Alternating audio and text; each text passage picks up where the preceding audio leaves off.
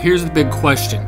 You're interested in value investing and valuing and evaluating businesses on a deep level, but you don't know how, even after researching for hours, probably dozens of hours, hundreds of hours on the internet, and because nobody else shows you how to do it. This podcast has all those answers and much more about value investing in finance.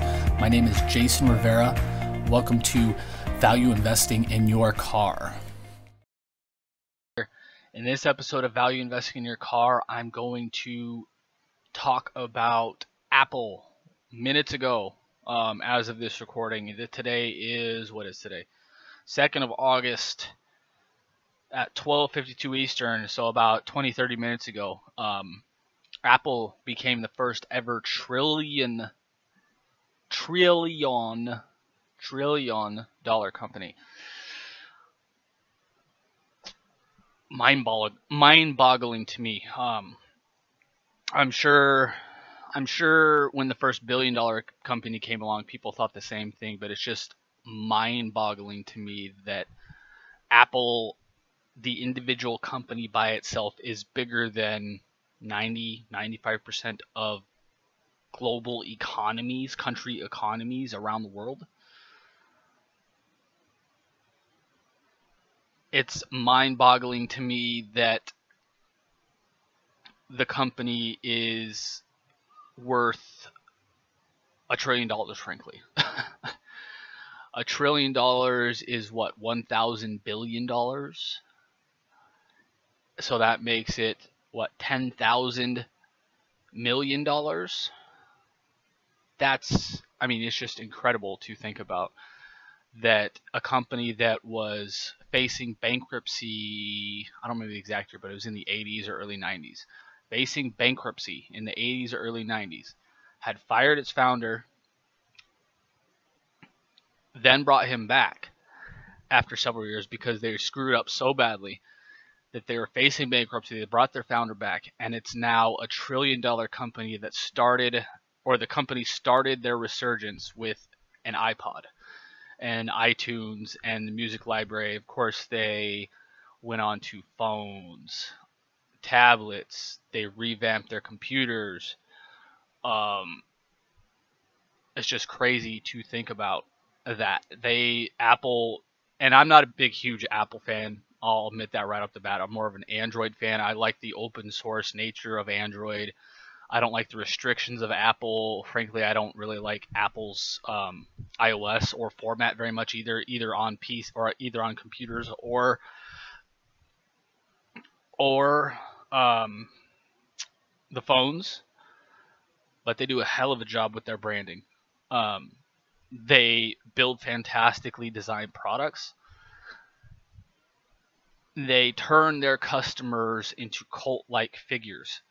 Um, just one example. I mean, you all know the commercials. You see the lines where people are out the doors and it's stupid and it makes no sense. If you're an Android user, it makes no sense. You can literally get a the same exact phone or a better phone for a fraction of the price, typically, um, and you don't have to wait in line.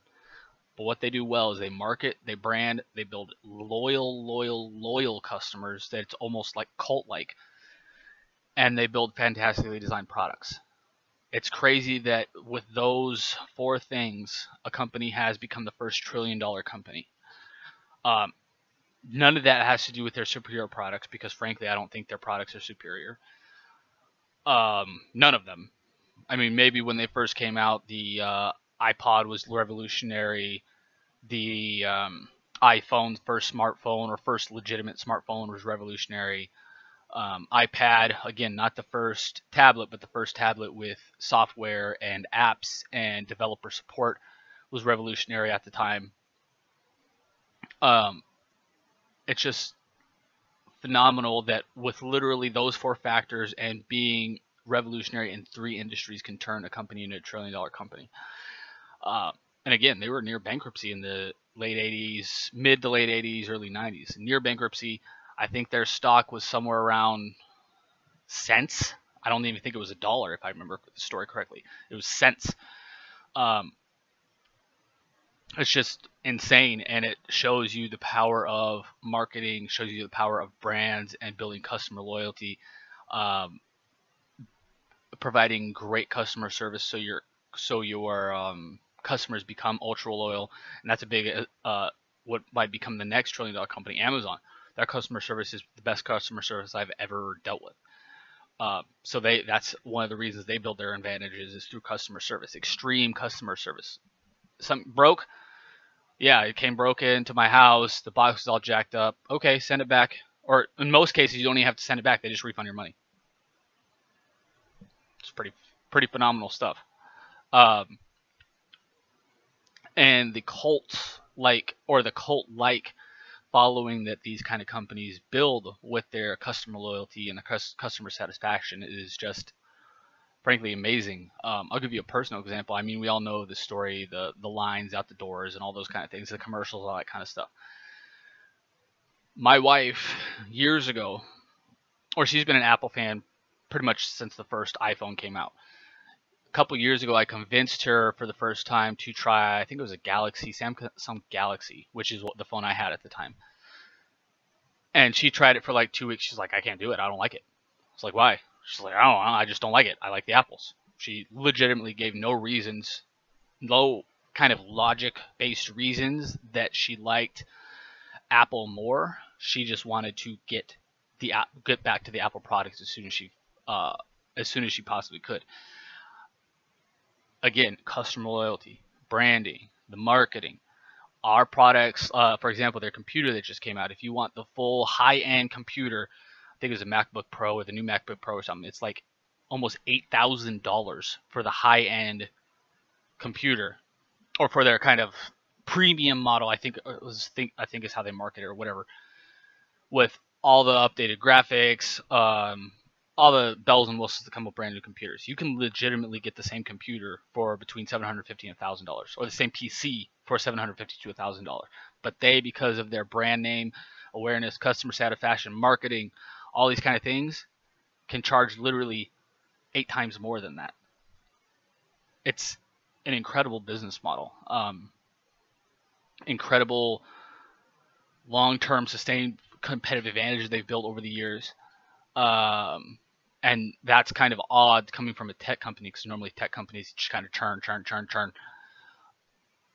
And Apple over the past 10 to 15 years has built again from pretty much nothing going bankrupt to, or almost going bankrupt to becoming the first world's first trillion dollar company. Um, it's an incredible story, incredible business. Uh, even though I'm not an Apple fan, it's an incredible business. Obviously, the first trillion dollar company, incredibly profitable because they can charge higher for their products and services. So they have much higher margins than most um, traditional kind of hardware and software manufacturers do or typically hardware because they're mostly in the hardware, um, they can charge much higher margins. Again, the difference between a $1,000 PC and the full $8,000 MacBook Pro is pretty much aesthetics and marketing and brand. That's it. Nothing physical. That's pretty much it.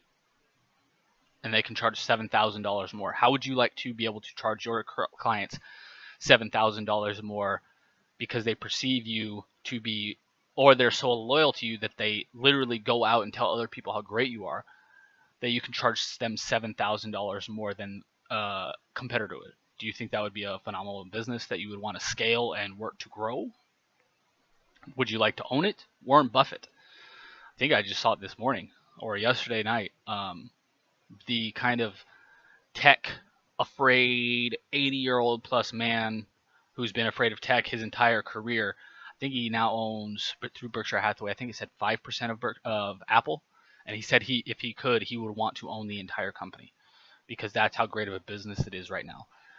Um, if the best investor ever says he wants to own your entire business, that's a pretty good endorsement um, of the not only the business itself, but the business model and the pricing power. Pricing power is one of his biggest things uh, or his favorite things. That's why he bought See's Candy because they had pricing power. Um, that's why he brought bought Lubrizol um, years ago with the David Sokol stuff. That's one of the reasons he bought uh, Lubrizol was because they had pricing power. That's why he loves insurance companies, not necessarily for the pricing power, but you can continually raise prices if need be, and you can prove it to the regulators due to uh, government regulations, cost of living, inflation, whatever. You continually raise prices, and people still need your products. Apple clients need their products. Um, that's why they go with Apple. Uh, it's again, it's phenomenal business, and I just wanted to um, talk about them today in this episode of Value Investing in Your Car. And if you want to see our other episodes, make sure to check them out. We talk about um, book reviews. We talk about when does value investing work best. We talk about where does value investing work best. Um, three most useful investing metrics, three most useless investing metrics, all these kind of things. If you have a thought on Apple, um, let me know in the comments below. I'd love to hear your thoughts. And I actually had this, I actually just thought of something that I forgot to mention is years ago, I was having a conversation with another value investor that I should buy Apple. He's a huge Apple fan. Um, and I, again, I'm not necessarily an Apple fan, but I, I deemed it to be overvalued at the time. And I said, due to Steve Jobs' death, or his, I think he was still sick at the time, um, but he was pretty much on his deathbed at that time. I said, I don't think they're going to continue to innovate the way they have. And I think other people are going to catch up to them. I was right that they weren't going to continue to innovate. Ever since Steve Jobs' death, I don't think they've come out with a new product line other than the Apple Watch, which wasn't a huge success that I can think of. But what I was wrong about was the business model, the customer loyalty, and all that. Um, and again, that propelled them to being the first trillion dollar company. Um, I was wrong about that right about, and this is why value investing is fun and frustrating because I was right about the overall thesis that I had, but I was wrong about part of it. Uh, I was right in general, but I was wrong about a specific part of it the customer loyalty, the brand, all that kind of stuff.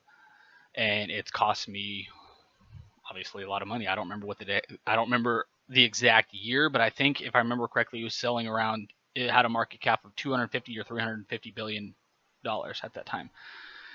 Obviously, since then it's quadrupled, um, gone up by quadrupled or gone up by almost three times since then. So obviously, I've left a lot of money on the table there, um, being right.